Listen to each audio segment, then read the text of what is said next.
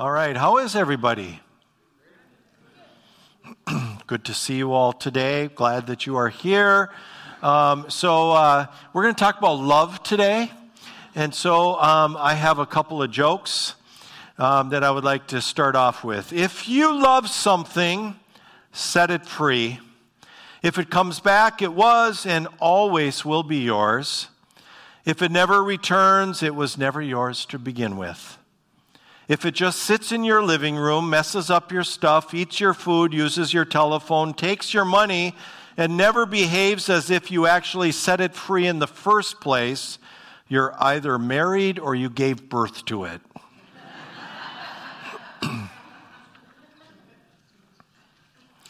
Bill and Steve are discussing the possibility of love. I thought I was in love three times, Bill said. Thought, Steve asked. What do you mean? Three years ago, I cared very deeply for a woman who wanted nothing to do with me, Bill says. Wasn't that love? Steve asked. No, that was obsession. Then, two years ago, I cared very deeply for an attractive woman who didn't understand me. Wasn't that love? asked Steve. No, that was lust, Bill replied. And just last year, I met a woman while I was on a cruise. She was gorgeous, intelligent, a great conversationalist, and had a super sense of humor. Everywhere I followed her on that ship, I would get a very strange sensa- sensation in the pit of my stomach. Well, wasn't that love? asked Steve. No, that was motion sickness, Bill replied. All right, so um, I actually found some other ones I'm not going to share because um, my wife read them and didn't like them. But um, one of them I have to share. She's, she's not at this service, she's downstairs working with the kids. But I've learned a little bit about Claire's uh, sense of humor, so this one is dedicated to Claire if you uh, have heard Claire tell jokes. I am so unlucky in love. I asked a blind woman for a date last week, and she said she was seeing someone.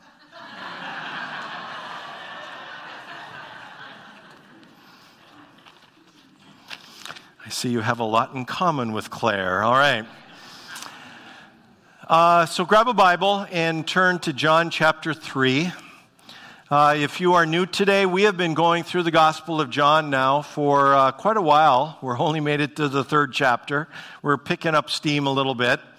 And uh, I want to read um, a little section here. It, this little section contains what is probably the best known scripture verse of all time, uh, but also contains some difficult verses uh, that I will just make a brief comment on uh, towards the end of our time together. So, John chapter 3, page numbers are up on the screen, should be a Bible around you, and I will begin reading at verse 16. For this is how God loved the world. This is Jesus speaking. For this is how God loved the world. He gave his one and only Son, so that everyone who believes in him will not perish, but have eternal life. Important to hear this. God sent his Son into the world not to judge the world, but to save the world through him. There is no judgment against anyone who believes in him, but anyone who does not believe in him has already been judged for not believing in God's one and only Son. And the judgment is based on this fact God's light came into the world, but people loved darkness more than the light, for their actions were evil. All who do evil hate the light and refuse to go near it for fear their sins will be exposed. But those who do what is right come to the light so others can see that they are doing what God wants. All right. So we're going to start with our question. Here we go. Uh, how has or is your understanding of Jesus or church or spirituality changing? Um, just to be clear, I'm not necessarily looking for you to comment on all three of those, but I'm, I, i am aware that some of you may have trouble kind of answering that question in regards to Jesus and uh, just the fact that you're at church is a big deal or um, you're in a spiritual kind of place. So you can answer any of the three. Um, and uh, if you'd like to answer the question, Flint and James are going to run mics. You get their attention, stand up, speak directly in the mic, and um, I, I, hope a few, few of you would be willing to help us get started. Here we go. How has or is your understanding of Jesus or church or spirituality changing? Uh, I would have to say for myself is actions, um, walking and walking and being like Jesus throughout the day and throughout the week, and actions speak louder than words, obviously, and just trying to be kind to everybody. Thank you, Jason. Hi, everyone. I'm Misty. Um, so, kind of like you're born and you love your mom.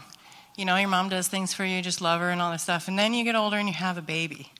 And then that baby, you know what love is.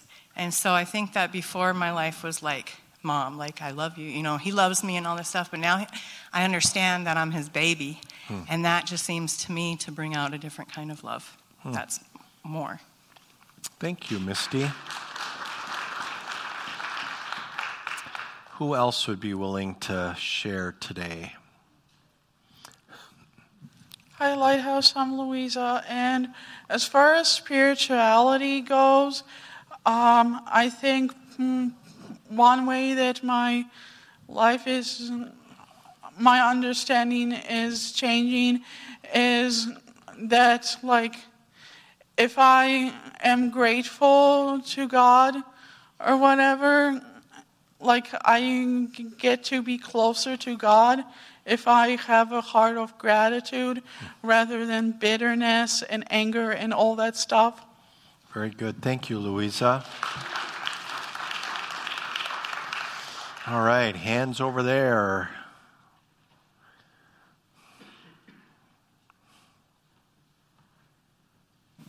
Um, I think I thought for a long time that it, that the whole thing was like if I did ABC, if I did all the right things, then God would like grant my wishes and give me the life that I thought that I should have, right? Hmm. And then I was really angry when I did A, B, and C, and the life I wanted didn't happen, right? and so I think today, just that uh, I understand that I have no control, and like just getting to be God is everything or God is nothing, right? God is in everything, and I can be in that flow, and I can trust God, and I really, I don't really control much and there's kind of some peace in that, so that's different. Huh. Thanks, Erica.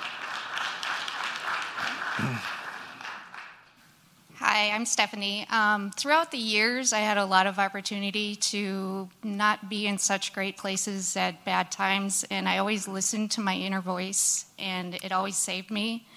Um, I used to think that was coming from me, but now that I'm getting older and looking back on things, I was really connected to God, and um, I'm working my way to get back there. Thanks. Uh, yeah, thanks, Stephanie. That was very good. Hello, I'm Galen. Uh, when I grew up, uh, my parents always told me to dress up for church, and and uh, I would question why do we have to do that? It's like, well, it's respect for God's house. But as I read the scripture, I realize that this building is not God's house. This body is God's hmm. house. Mm. Yeah, thank you, Galen. Very good. All right, Jason. Yeah, um, through my studies of reading Bible back and forth, concordances, theology books, all, every book that ever all I like to write, um, what I found is through all that, the legalism or what that mean, that mean, what really matters to God is people. Hmm.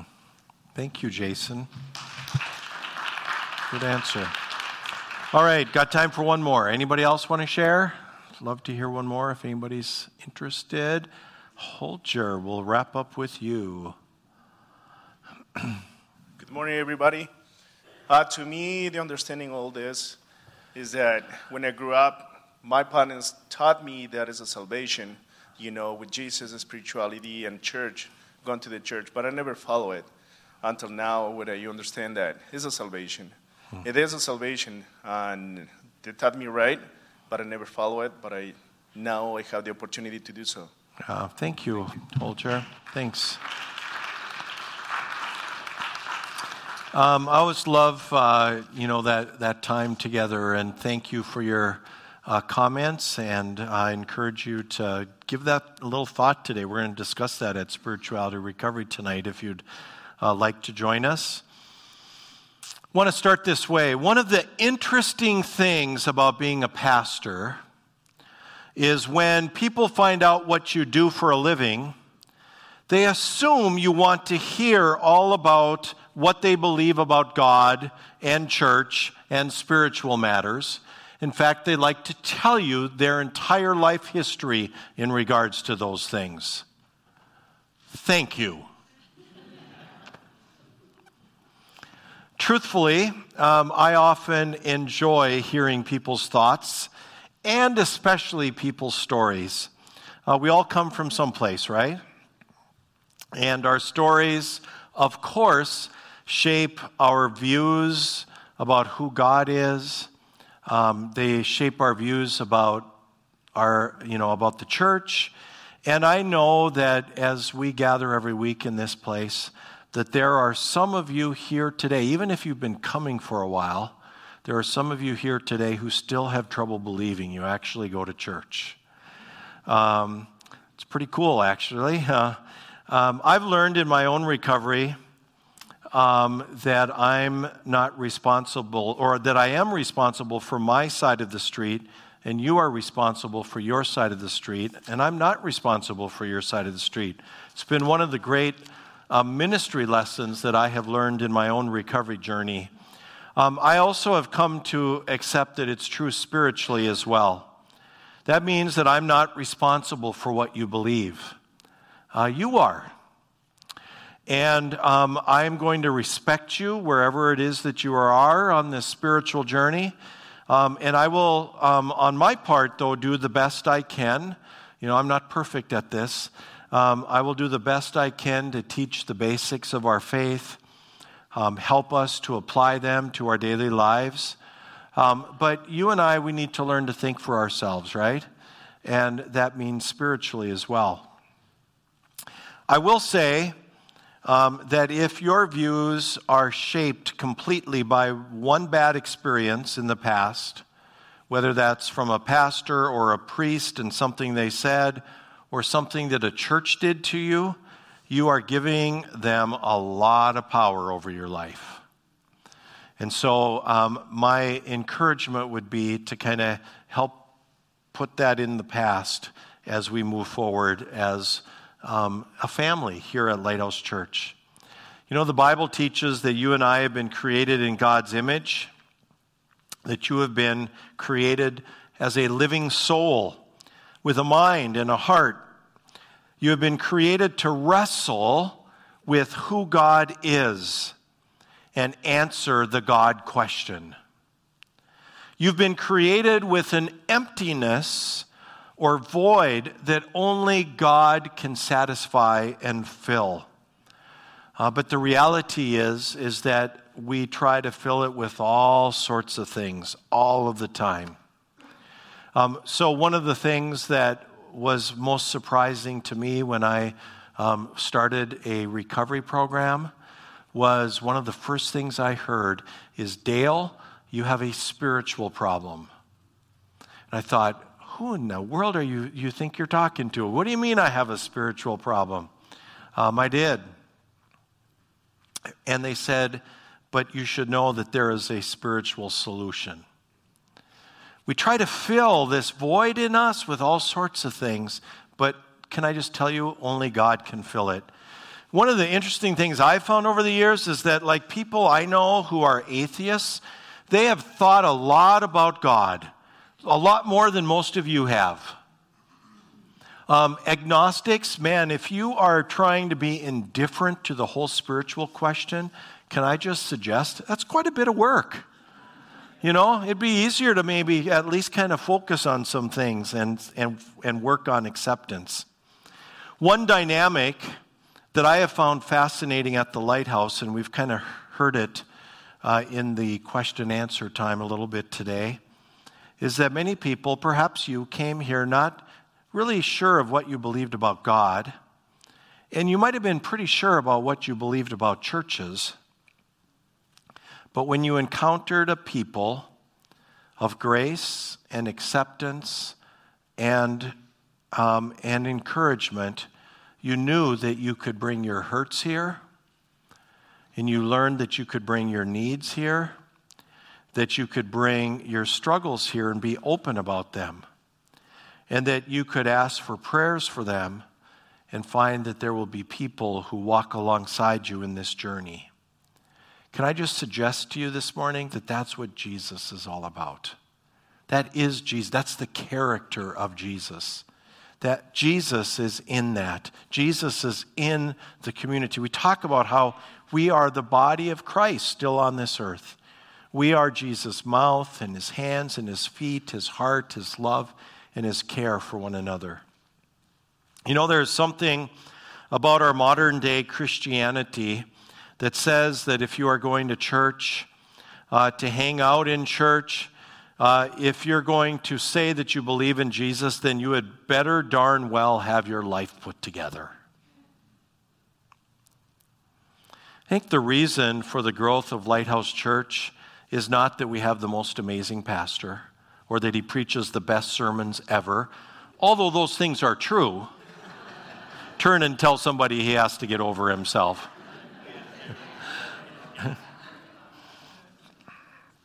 It's not that we have the best worship band or team in the world, although they do a great job, right? Yeah. Um, it's you didn't clap for me. Um, it's it's not that uh, it's not that we have the you know the best facility in the world. Although I've come to really love our church home. Um, you know the reason why Lighthouse has continued to be effective in ministry and why it has grown um, is because, um, because of you. Uh, because we can be real here. And we can be honest here. And, you know, we can be kind of upfront that we are all works in progress, that we experience brokenness and struggles and suffering and pain. You can be honest about those things and you can even be honest about what you believe or what you're not sure you believe yet or what your questions are without judgment. I share that because um, that's where some of you might be today. Um, you've, you've heard that this is a place where you can come no matter what's going on in your life and where you can find some acceptance and support. That's who we are. But can I just suggest um, that that's what Jesus is? And, uh, you know, I, I know, I just want to acknowledge for a moment that, that churches don't always, you know, get that right. And uh, I want to kind of just say a little bit from a kind of a theological standpoint about that. Um, I read some years ago a book by the, by the name Glorious Ruin how Suffering Sets You Free. Uh, it was written by a pastor, Tullian Tchividjian, I believe. I'm not, I think I'm pronouncing it right. It's actually the grandson of Billy and Ruth Graham, and he had uh, gone through lots of issues in his own life. And uh, in, the, in his book, um, I read this. He said, Church groups and Bible studies can be wonderful times of mutual encouragement and spiritual edification but they can also be highly sanitized groups, enabling, um, group enabling sessions governed by a suffocating set of unwritten rules about what is permissible and what is not. Maybe you're allowed to voice a prayer concern if it's only couched in hopeful terms. For example, my wife and I have been going through a tough season recently, but I know God uses iron to sharpen iron. Instead of saying, My wife and I can't stop fighting, we are at each other's throats night and day, and I don't know how much more I can take. We both know it's not good, but we can't seem to help ourselves. I don't know what to do. Hear the difference? Then he writes this, it's going to be up on the screen. When an admission of suffering or weakness is interpreted as a lack of faith, honesty soon falls by the wayside leaving the sufferer lonelier than before. He goes on, there must be a Good Friday before there can be an Easter. And if our suffering is hedged in language intended to shield God from culpability, we never get beyond the life support stage. Beyond each one of these barriers to honesty is a deep seated misconception about Christianity. Then he writes this sentence, it'll be up there as well. Contrary to popular belief, Christianity is not about good people getting better. If anything, it is about bad people coping with their failures to be good.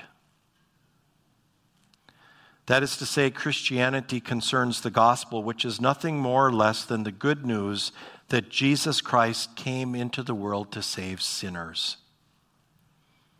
Christ was delivered over to death for our sins and was raised to life for our justification. The gospel is a proclamation that always addresses sinners and sufferers directly. That is you and me. Often, church life or our spiritual life becomes focused on our happiness or on our moral performance. In other words, they begin to focus on me instead of Jesus. And that just feeds into an issue that lots of us have in this room because we love to focus on me. when this happens, in our daily lives, and then we begin to struggle with doubts or, or we begin to struggle with our moral behaviors, our thoughts and our actions um, begin to overwhelm us, and so then we feel like we have to pretend that everything is okay. There's a classic New Yorker cartoon of a man having a dinner with a woman, and he says to her, Look, I can't promise that I'm going to change, but I can promise I'll pretend to change.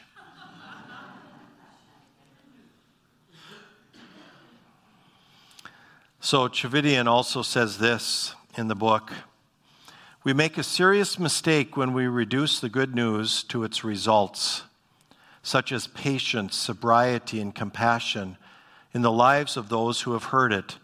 Are, these are beautiful developments and they should be celebrated but they should not be confused with the gospel itself. The gospel is not a means to an end, it is an end in itself. I want you to, want you to hear this, my friends, because um, I, I hear all the time um, that, you know, I'll, I'll ask somebody, you know, um, how you doing spiritually? You know, Misty, how you doing spiritually? Or Terry, how you doing spiritually? James, how you doing spiritually? And usually our go-to right away is um, all the things that we kind of feel guilty about not doing. You know, well, gosh, I should. I haven't read my Bible lately. I really should be reading my Bible. Or yeah, I'm not. I'm not coming to church quite as you know regularly as I should. Um, or I, you know, I, my, my time with God, yeah, I, I've kind of let that fall. And, and what, just, can I just point this out? What is that focusing on? It's focusing on you. It's focusing on you. So, um, the Jesus that I have come to know, and I just let's be clear, um, I got a long ways to go in this. But the Jesus that you that I've come to know in the Bible, in the New Testament, in John's Gospel, um, he just wants us to be focused on Him. Then He will take care of the rest of the stuff. Um, you know, I, I tell you once in a while, you know, if you want to kind of pursue this faith of ours, um, I'm not going to give you a long list of things to do. Just focus on Jesus. Fall in love with Jesus. He's already in love with you. Get to know Jesus. Start to act like Jesus, even if it's not natural. You know, do your best to start to kind of live like Jesus, and you will begin to see that it will change and transform your life. But that's not the goal. The goal is for you to experience the loving relationship with Jesus that He wants to have with you. Because God is madly in love with you. Our section from John today contains what is the most well known verse of the Bible, I believe. Man, you watch sporting events and somebody's always there holding up a sign, John 3:16. For God so loves the world that he gave his one and only son so that whoever believes in him should not perish but have eternal life. It's been said that this one verse contains the whole of the gospel of Jesus Christ. In other words, you want to know what this faith is about. You want to know what this fellowship called Lighthouse Church is about. You want to know what the Bible teaches. Focus on that verse. Start with that verse. For God so loves the world that he gave his one and only Son, so that whoever believes in him shall not perish but have eternal life. I thought today that it might be important to share a little bit about what this verse means to us and to me. And especially what this verse can mean to those of you who are searching spiritually. You know, I want to share um, something about the God that I've personally come to know in Jesus Christ. Um, I hear in the recovery community all of the time from people who grew up hearing of a God of judgment an angry God who is just waiting for you to screw up so he could zap you. Often around recovery, I hear people talk about the God they've come to peace with in their recovery journey, um, or that they've gained an understanding of, because we're told to search for a God of your own understanding. Um, and what I will often hear people say is that it's a lot different than what I thought when I was growing up. And then I'll say, Well, can you tell me about the God of your understanding? And nine out of ten times, I will sit there and I'll think, Man, that sounds a lot like Jesus. I want you to know that. Sounds a lot like Jesus.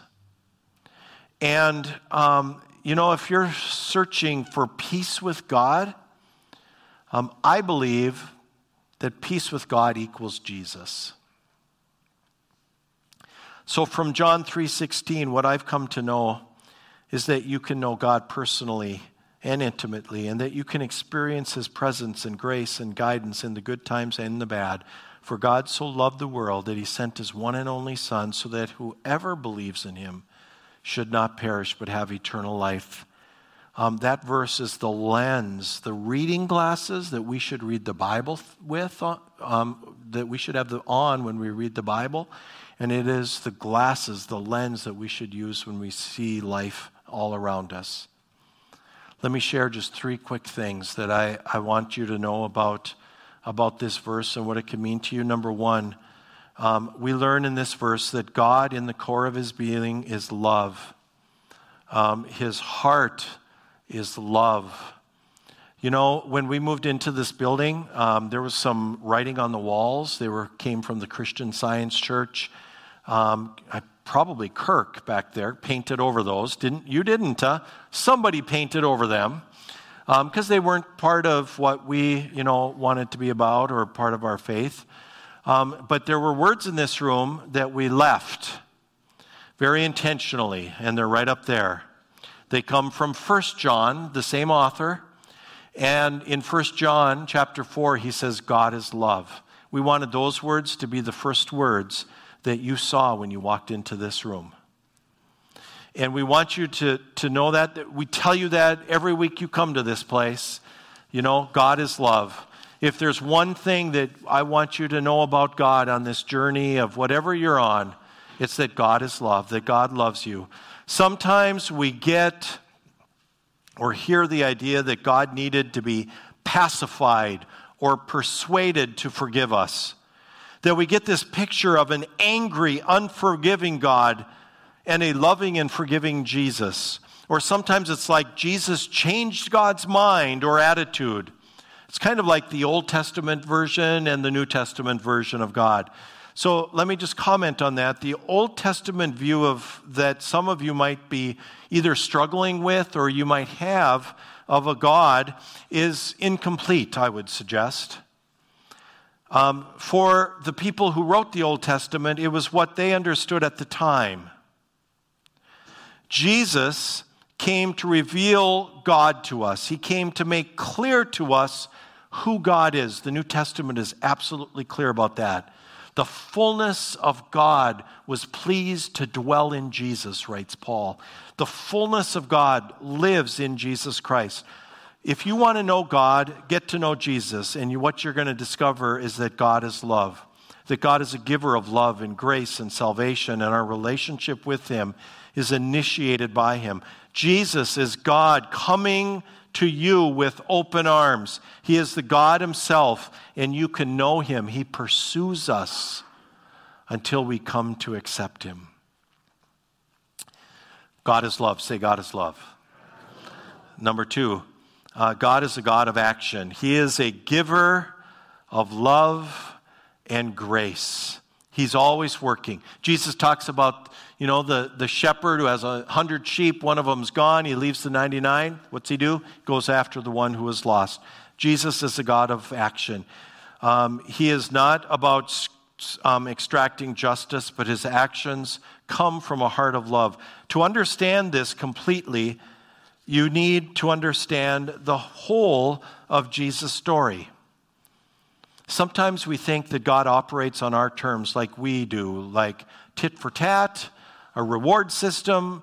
I do good, God gives me good. I do good, He's going to protect me from harm. I do bad things, He's only going to give me bad things. That's not what those verses were, were, were telling us in the Gospel of John.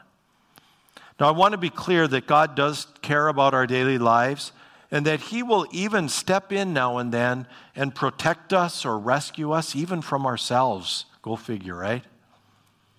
But ultimately, God's not a first responder. And He's not in the first responder business. God is in the redemption business, He's in the salvation business. He wants to use our struggles and our issues for good purposes to build our character. The story of Jesus is God came to earth as a human, walked where we walked, experienced what we experienced, suffered and died, as we're going to one day die, to join with us in our journey of life, to redeem us and strengthen us in our struggles, and to hold us in our suffering. I uh, want to share some other words from a, a book by A.W. Tozer, a very uh, well known uh, theologian, pastor. Um, and uh, he writes this about John 3:16. He says, "Jesus Christ came not to condemn you but to save you, knowing your name, knowing all about you, knowing your weight right now." Ouch. Yeah knowing your age, knowing what you do, knowing where you live, knowing what you ate for supper and what you will eat for breakfast, where you will sleep tonight, how much your clothing cost, who your parents were. He knows you individually as though there was not another person in the entire world. He died for you as certainly as if you had been the only lost one. He knows the worst about you and is the one who loves you the most. If you're out of the fold and away from God, put your name in the words of John 3:16, Lord, it is I. I am the cause and reason why thou didst on earth come to die. That kind of positive personal faith in a personal redeemer is what saves you. If you, um, if you will rush in there, you do not have to know all the theology, all the right words. You can simply say, I am the one that you came to die for. For God so loved me that he gave his one and only Son, Jesus Christ. Write it down in your heart. He says, Jesus is, is me, thee and me, as though there were no others. Have that kind of personal belief in a personal Lord and Savior. Say, Jesus is a God of action. Number three, third thing I want to share. Um, John 3:16 also does reveal to us the breadth of God's love. It reminded me of Ephesians chapter 3, verses 18 and 19. It says this, um, should be up on the screen here. There we go. And uh, may you all have the power to understand, as all God's people should, how wide, how long, how deep, and how, or how high and how deep His love is. May you experience the love of Christ. Though it is too great to understand fully, then you will be made complete with all fullness of life and power that comes from God. Um, it's even hard, it's impossible for us to fully understand and comprehend the love of God that He has for us in Christ Jesus. God loves you. God loves the entire world. God loves the churchgoer, and God loves the atheist. He loves the successful businessman and the homeless mother of three. He loves the lady who today has life put together and the guy who did last week but today is strung out on drugs. He loves your Muslim or Buddhist neighbor as much as he loves you. God's love is complete. He loves every person that He has created, and He does love them unconditionally. St. Augustine once said, God loves each one of us as if there was only one of us to love. I tell you all the time that God has created you for love. He loves you unconditionally. You are His. There is nothing that you can do today that's going to make Him love you more than He already did yesterday. Nothing that you can do to, today that's going to make Him love you more tomorrow. And it is when we accept that fact and begin to say, okay, Jesus, I'm in, that, that He begins to work in our life. For me, what this means is that I've come to know that God is always with me. When I succeed or when I have a victory, and when I stumble and fall. It means that when I think He has abandoned me, He is closer than I think. When I feel that He has stopped loving me, He loves me even more. When I'm frustrated and angry at Him, He's big enough to take it. And when I am afraid, He understands because He is my friend the more I learn, the more I realize I don't know. But this I do know. He has planted inside of me a faith that even in my darkest moments I could not abandon or deny.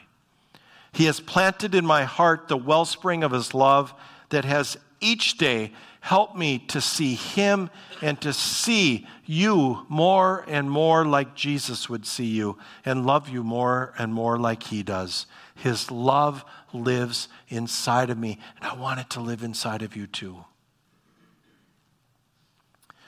So, excuse me, we need to just comment quickly before we close on those last few verses um, because they seem to almost contradict John 3.16. Um, and um, I want to be clear what it is that, that Jesus is saying in those verses.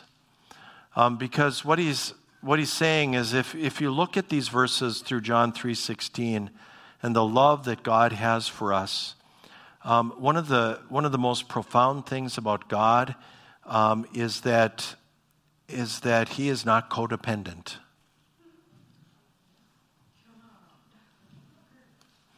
God, like, you know, God could have started Al Anon. Maybe some of you think he did. And um, what I mean by that is, you know, so I'm a believer that, that faith is a gift of God, that the only reason I believe in Jesus is because somehow the Holy Spirit has drawn me to believe in him. It's a kind of a scriptural concept. Uh, concept. If you were here last week, we talked about how um, nobody says Jesus is Lord except by the Holy Spirit. But God loves us so much that He's not going to force us into anything either. And so I, I read those verses to say that if you want to be apart from Him, He's going to respect your wishes. And what, what Jesus calls that is darkness. He says, if you want to be in the dark, um, you can be in the dark, but my light is going to continue to shine. And, and the God that I know, um, He's going to be pursuing you the rest of your life. If, if you, you know, if you're just not sure, I want you to know that He is still there. He is still after you. He still loves you, and His light continues to shine. Um, and today we have the invitation to perhaps let the light shine even in our darkness, if that's where we're at. God loves you. Thank you for hanging with me.